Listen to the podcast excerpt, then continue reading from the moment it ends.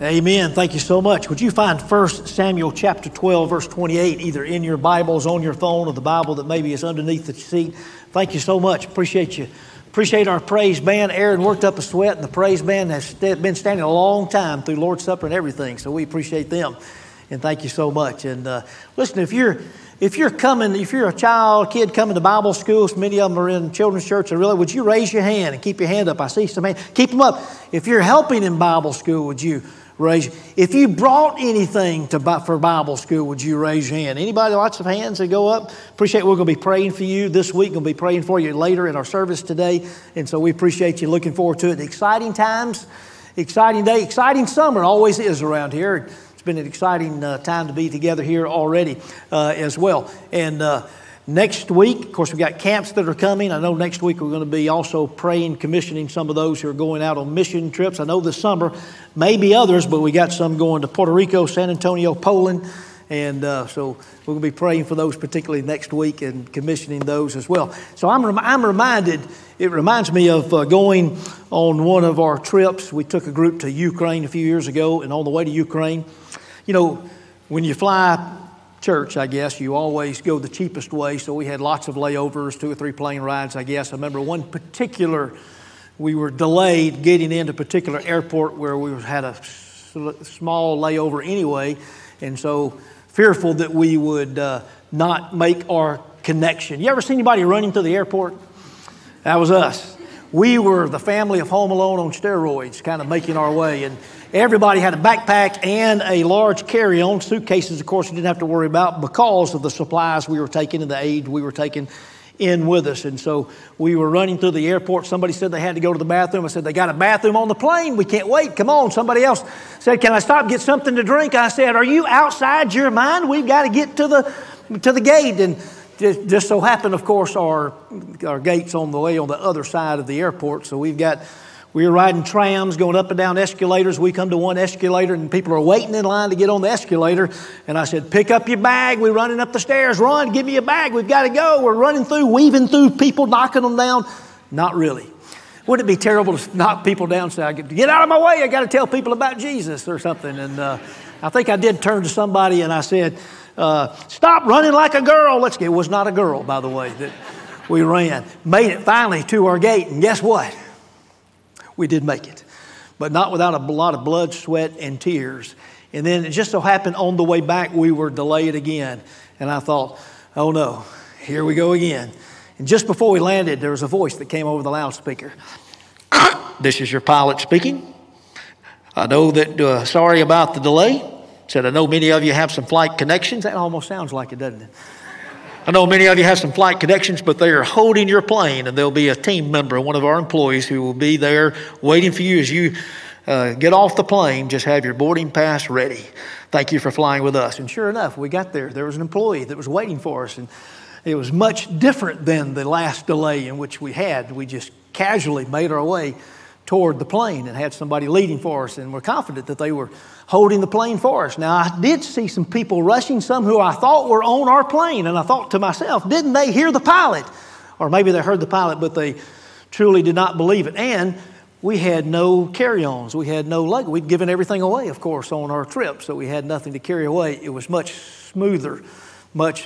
Uh, much better, a lot less worry and stress in this particular place, and the plane was waiting on us to arrive.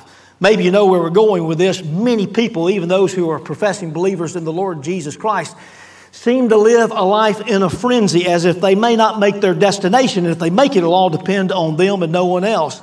And they choose to carry extra baggage around, mostly guilt or the things of this world, things that they perhaps need to confess or to let go of altogether.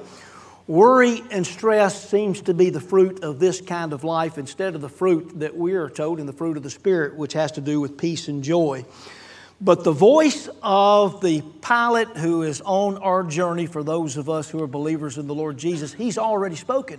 And he's told us, I've prepared a place for you, and I'll go and I will come again and bring you to myself so that where I am, you may be also. He's also given us a comforter and our guide that we know as the Holy Spirit. He's taken away all of our baggage so as not to worry or carry around guilt. His assurance that He will never leave us nor forsake us lets us know that we will uh, go out, know that we will be at the destination that He has in store for us. Now, if you choose to go out on your own, and I know that you have because I know that I have, then we know that the Lord is working to bring us back in the right place, bring us back in the right path, so that we can be exactly where He is waiting for us so that we might be part of the kingdom and be able to help grow the kingdom as His hands and feet and as He, is preparing a place for all eternity. He is doing that for you. And He wants to do that for your family members. He wants to do that for all of our church members. He wants to do that for all of our community and all the people that we know. Did you hear the message? Your connections have been taken care of, then why live as if you had not heard the message or you heard it, but you've chosen not to believe it? You've heard the difference between believe and faith. To believe something and not really have faith is to say you believe it or to intellectually believe it, but refuse to put that belief into action. Because if it's a belief that is true faith, then it will be put to the test. Faith, on the other hand, faith causes you to act on that belief. I believe that that chair will hold me up, you might say, but faith is when you actually go and you sit in the chair. I believe that plane will carry me to my destination, but faith it comes when you go and you buy the ticket and you actually board that plane. I believe in Jesus. Faith is actually putting the weight of the afterlife and of this life in the hands of Jesus and allowing that faith to determine all of your actions and your attitude. Easier said than done?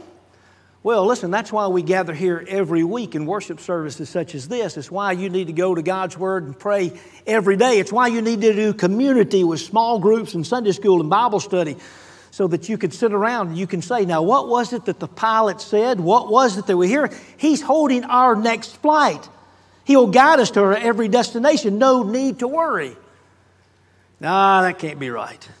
I think I need to start running. I think I need to start worry. Oh, I need to carry some luggage and some baggage with me. I probably need some excess baggage. And just in case I have, so to make sure I have everything that I need and get to wherever it is I'm going.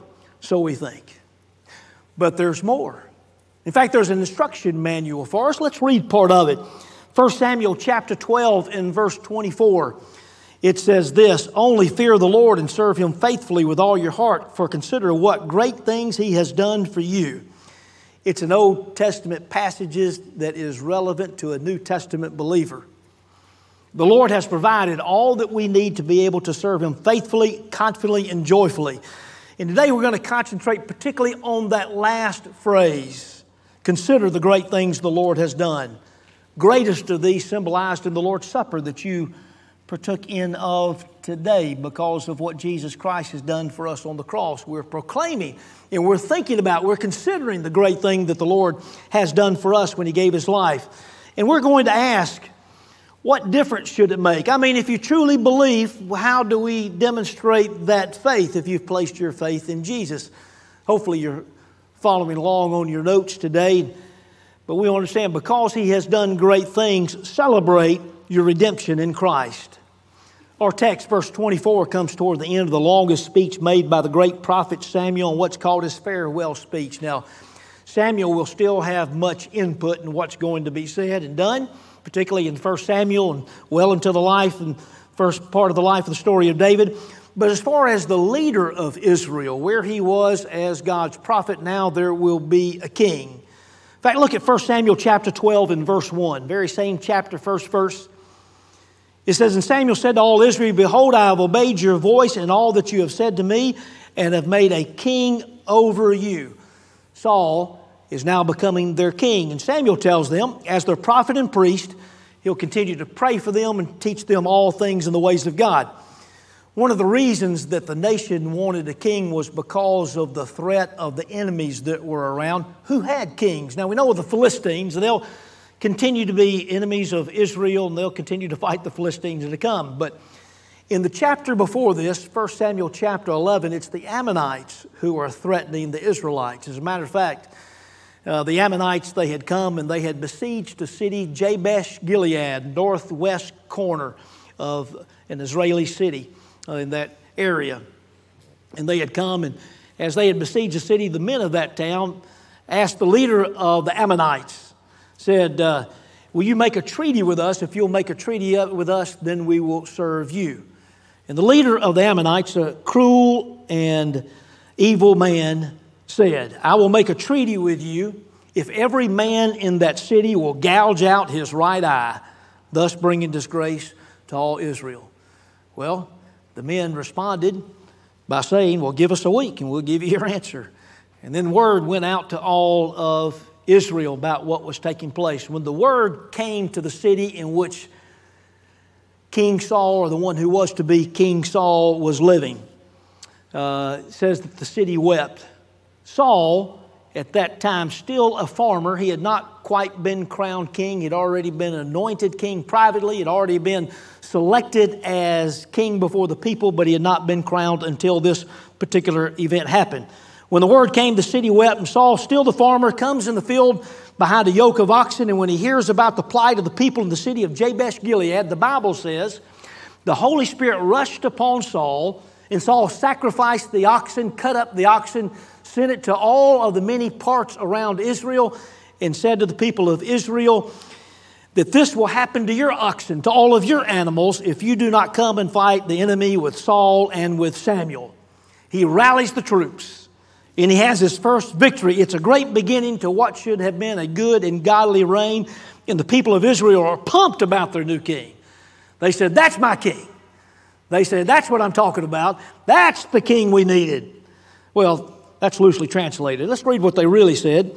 1 Samuel chapter 11, and then it says in verse 12 Then the people said to Samuel, Who is it that said, Shall Saul reign over us? Bring the men that they may be put them to death. In other words, they said anybody who voted against this king, they're not, we're not going to allow them to live.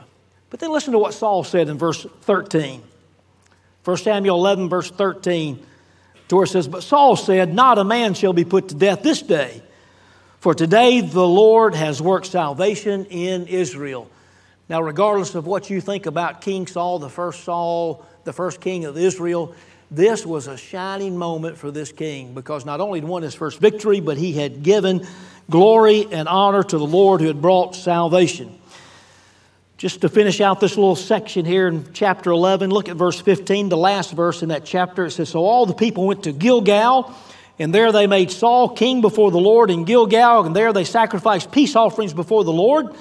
And there Saul and all the men of Israel rejoiced greatly. It's official. Saul is now crowned the king of Israel, the first king. But the focus and the rejoicing is over what God hath done. Today we've come into this place, and as part of our praise and our worship and our Lord's Supper, we celebrate our redemption and salvation found in Jesus. We've done it with song and praise and even the proclamation of His Word. We do it weekly as a group, sometimes more often. You should do it regularly on a daily basis. Celebrate the salvation that you have in Jesus. Even if it seems that the enemy is winning, you can know that the victory is assured in Jesus. And if you're truly considering all that God has done, you cannot help but rejoice, particularly for your salvation. If you do this, He will transform your worship. He'll change and transform not just how you worship outwardly, but what happens inwardly. It will not be about style, it will only be about who.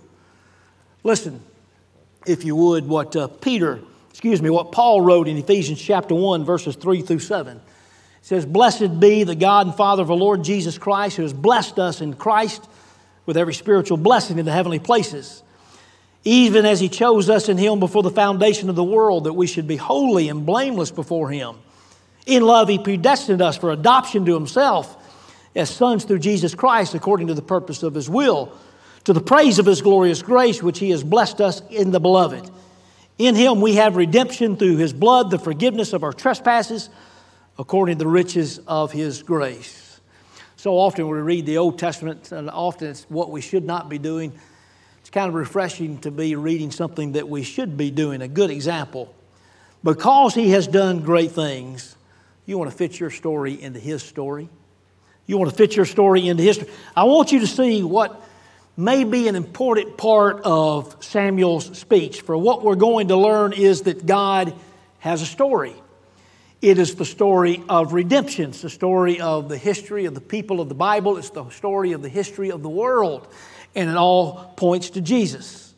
And Samuel's description of it helps us to see where we can fit in and get in on his story and not the other way around. Because too often, what we want to do is we want to somehow fit the Lord and fit our faith into the story that we're writing for ourselves instead of allowing God to write His story on our life. I want you to be able to understand this because what the Lord's always doing, I mean, after all, we're, we're thinking about this and uh, we're thinking we're trying to fit the Lord into our life, and that's a good thing because a lot of people not thinking about God at all, but there's even a better way I think we learn from the scripture because God's always at work lovingly to be able to bring those who are believers and followers of the Lord Jesus to get in on his game plan.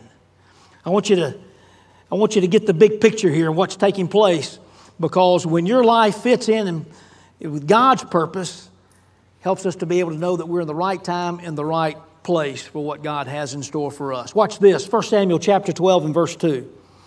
It says, now behold, the king walks before you, and I am old and gray, Samuel says, and behold, my sons are with you. They used to be judges, but they were not good judges, but now they're just with them. I've walked before you from my youth until this day. And he spends a few verses there talking about the integrity as he sought to follow Christ and asked them to testify on his behalf. But he's spending much more time talking about God's story of redemption. Look at 1 Samuel chapter 12 and verse 6. It says, And Samuel said to the people, The Lord is witness who appointed Moses and Aaron brought your fathers up out of the land of Egypt. He then talks about Jacob, who took his family to Egypt, and then Moses and Aaron, whom God used to bring them out of Egypt, how God was with them, how God provided for them and saved them, even up to the last battle against the Ammonites and God's provision. He recognizes his place in the world events and things that are happening right now. 1 Samuel chapter 12 and verse 13. And it says this And now, behold, the king you have chosen, for whom you have asked, behold, the Lord has set a king over you. In other words, see how God is at work. And Samuel does, Samuel doesn't even have a fraction of the history of redemption that we have now because you know of King David, greatest king in the, the Old Testament, born, and then as a descendant, there would be one greater than King, King David who would be Savior of the world. And you know him, the one who was born in Bethlehem, God incarnate, God in the flesh, lived a perfect life, preached truth and love, died for us, and took our place on the cross of Calvary's tree. Three days later, he rose again.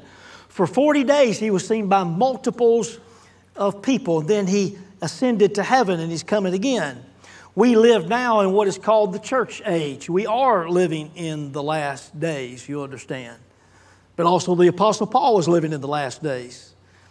And Jesus is at work to bring all people to himself who have placed their faith in him. This is my place. This is your place in his story, your place in history.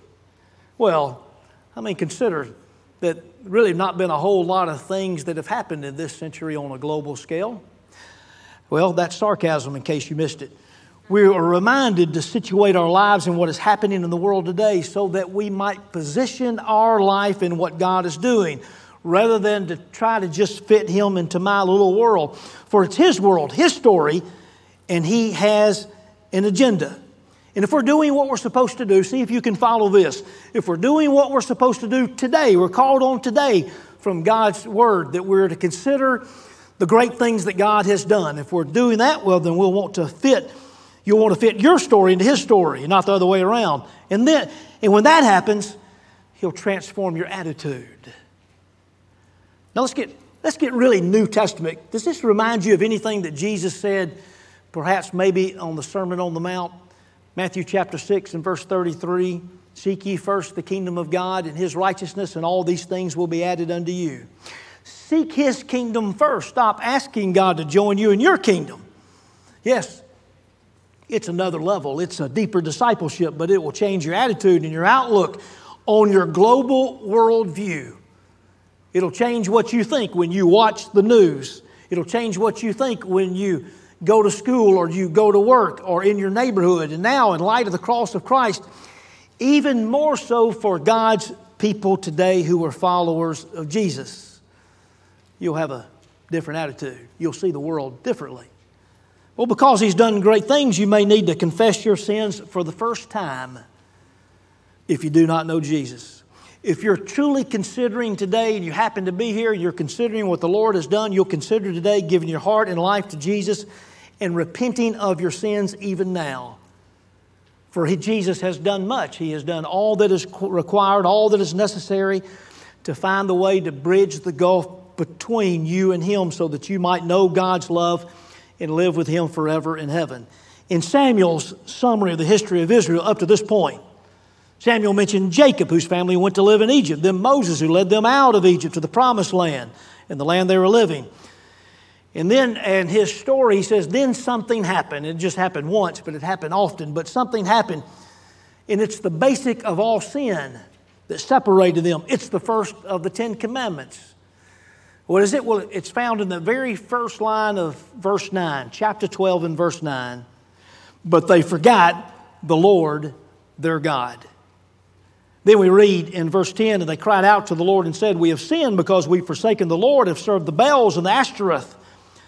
But now deliver us out of the hand of our enemies that we may serve you. They cried out to God, and the Lord heard their cry and forgave their sin, provided victory for the Israelites in many places so they could come and dwell in the promised land. Often military, physical history, but on a greater scale, spiritual victory as well.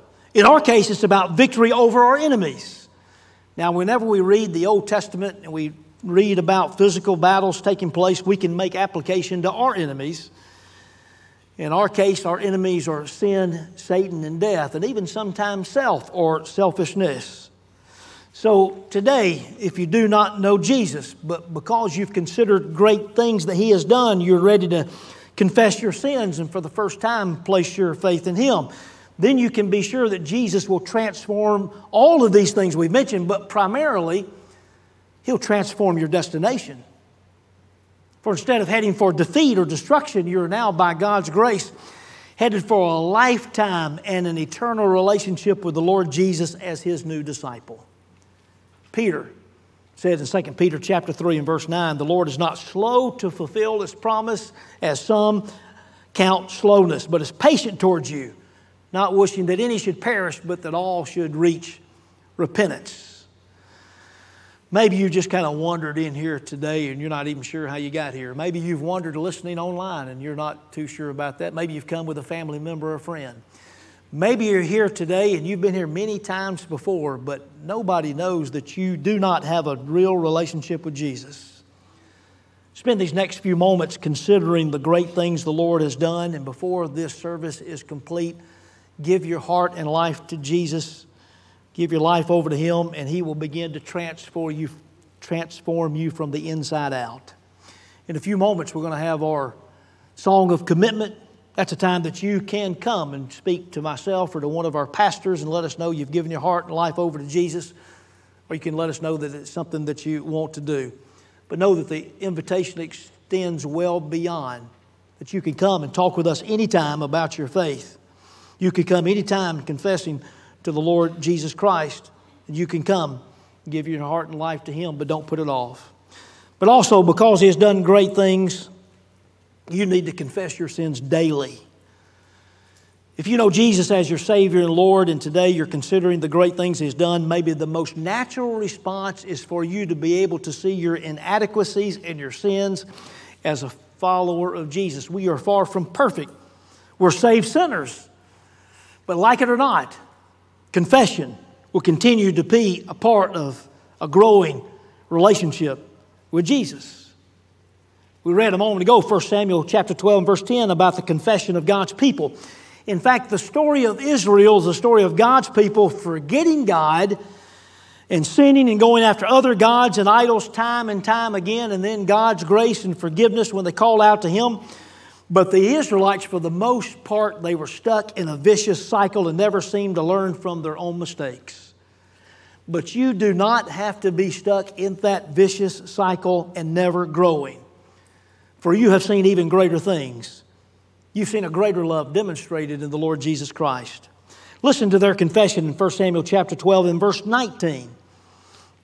In verse 19, it says, And all the people said to Samuel, Pray for your servants to the Lord your God, that we may not die, for we have added to all of our sins this evil to ask for ourselves a king. They finally realized that they were sinning against God by asking for a king and putting their trust in a physical king rather than in God as their king. Well, God's people, genuine followers of Jesus who are growing, they don't wait for something really bad to happen and then try to get all things right with Jesus. We're to daily confess our sins and truly repent and seek to be more like Him. Now, let's be clear. For all those who are part of the family of God, there is no sin that somehow kicks you out of being a part of the family of the Heavenly Father. We know that instead He has us in His grasp and nothing can snatch us out of the hand of God. How do we know that? Because Jesus has told us that. He told us more than once. This is part of considering the great things that God has done. Since that is true, then we need to consider. But a growing relationship, growing fellowship, and being a fit vessel for kingdom use does depend on daily confession and continual commitment, uh, communication with your Lord Jesus. If you're confessing your sins daily, He's going to transform your schedule. He'll transform your schedule. For one thing, you'll know this will need to be a part of your daily life. It'll be something that you need to continue to do. Secondly, once you spend time confessing sins and spending communicating with the Lord Jesus, He will set the rest of the agenda for your day and your walk in his footsteps. 1 John 1 9 says, If we confess our sins, he is faithful and just to forgive us our sins and to cleanse us from all unrighteousness. Well, we're only made righteous by the blood of Jesus, but a continual confession is necessary to cleanse us, keep us clean, and to make us useful and fit for the kingdom. Daily confession is a natural part of a genuine walk with Jesus. Well, consider that because He's done great things, live redemptively through His power. Live redemptively through His power. The Israelites would often want to confess their sin after some tragic event or after judgment of God has come upon them. And Samuel wanted God's people, even then, as they considered the great things that God had done, to see their own sins and confess them before God. Now, if you like preachers who have object lessons, then you'll love the prophet Samuel because he had an object lesson for them. They had sinned because they'd put their trust in a king instead of in their trust in God as their king. And then Samuel said in verse 16, he says, Watch and see the power of God. Now, it was wheat harvest time, we're told. Do you know when wheat harvest time is? It's in June same time in which we are in now, and in that area of the world there was very little or no rain. And verse 17 says, I will call upon the Lord that he may send thunder and rain, and you will see how great your wickedness is. It must have been not just a regular kind of a thunderstorm in that day because they'd seen rain perhaps and thunder before. It must have been a knockdown thunderstorm and rain because in verse 18 you see their reaction that they feared. They all not only feared God, but also they feared Samuel. Samuel told them the same message we need today. If you want to live redemptively, that is like you've been changed, like you've been redeemed, don't trust in anything that this world has to offer because everything else is empty. Only trust in Jesus. And the more you trust in Him, the more He will transform your actions you'll be able to see the power of God demonstrated around you. You'll see the power of God demonstrated in you and through you as you're ready to live redemptively. Romans chapter 12 and verse 2 says, Do not be conformed to this world, but be transformed by the renewal of your mind, that you that by testing you may discern what is the will of God, what is that good and an acceptable and perfect will. Now here's the good news and part of considering great things, He does the transforming in our life. You and I are to simply follow closely and serve faithfully. And we follow closely and serve faithfully, He will transform your heart and life to be like Jesus. When Samuel told them to consider the great things, the great things that God had done for them. There were some great days that were happening even at that time. King Saul had won his first victory and exalted the name of Jesus. The people repented of their sins and they were wanting to serve God wholeheartedly. But Samuel had no idea, perhaps, how greater things there were to come, including the greatest king of the Old Testament. We mentioned King David. And then, of course, the birth of Jesus, the Savior of the world, the ushering in of the new kingdom. The King of Kings would make himself known, and it would be known that all people who put their faith in him, that salvation is available to everyone and that He's coming again. May we live like we believe that that's true. Consider the, the great things that the Lord has done, but there are greater things still to come. Consider what great things the Lord has done for this church. 52 years of ministry here in this community. We've had many people come to know Jesus as their Savior and Lord and be discipled to the ministries of Parkway Baptist Church. We continue to see guests and new members. Our ministries are increasing. Our missions giving and going continues to grow. The Lord has blessed financially, and He has been faithful as we place more and more of our trust in Him. But we cannot see what the Lord can see because only the Lord can see the future. We know the Lord has greater things still to come. I want you to look again at our text, the very last part, 1 Samuel chapter 12 and verse 24, the very last part of that. Today, this is what we need to do. Consider what great things God has done for you. Now, if you cannot name them, you need to begin fresh and anew, for He's provided salvation. You are blessed if you know Jesus beyond what you can comprehend. Maybe you have more good things happening, more time, good, joyful times and relationships in your life than you can count, more blessings that you can count. Or maybe you've had more difficulties than good times, but still, even as a follower of Jesus, it is He who has sustained you and has been with you, has not left you. You cannot see the future, but God can. And as you've been asked today through the scripture to consider all the things that God has done for you, know this. For everyone who is in this room that is a follower of Jesus or becomes a follower of Jesus, greater things are still to come. And now, as you trust Him more, if this is the message for this church, this is the message for you today, still keeping with maybe an airport theme.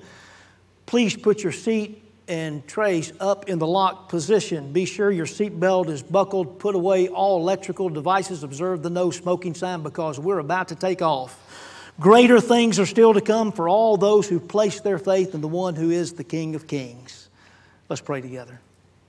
Gracious Heavenly Father, we recognize how you continue to be at work in our lives.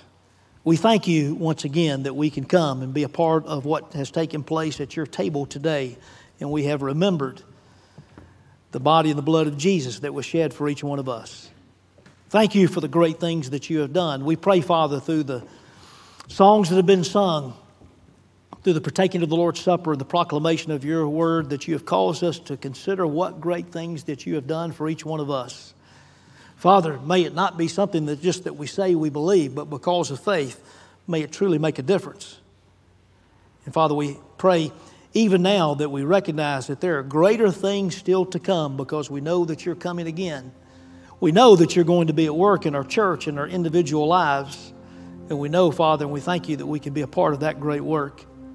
We pray if there's one here who does not know you, one listening today that may be unsure of their salvation, may they understand because of what God has done for us, because of our Lord and Savior Jesus Christ, that they know that they can have life and eternal life. And today they'll call upon Jesus to be their Savior and Lord. We lift these prayers up in the precious name of Jesus. Amen.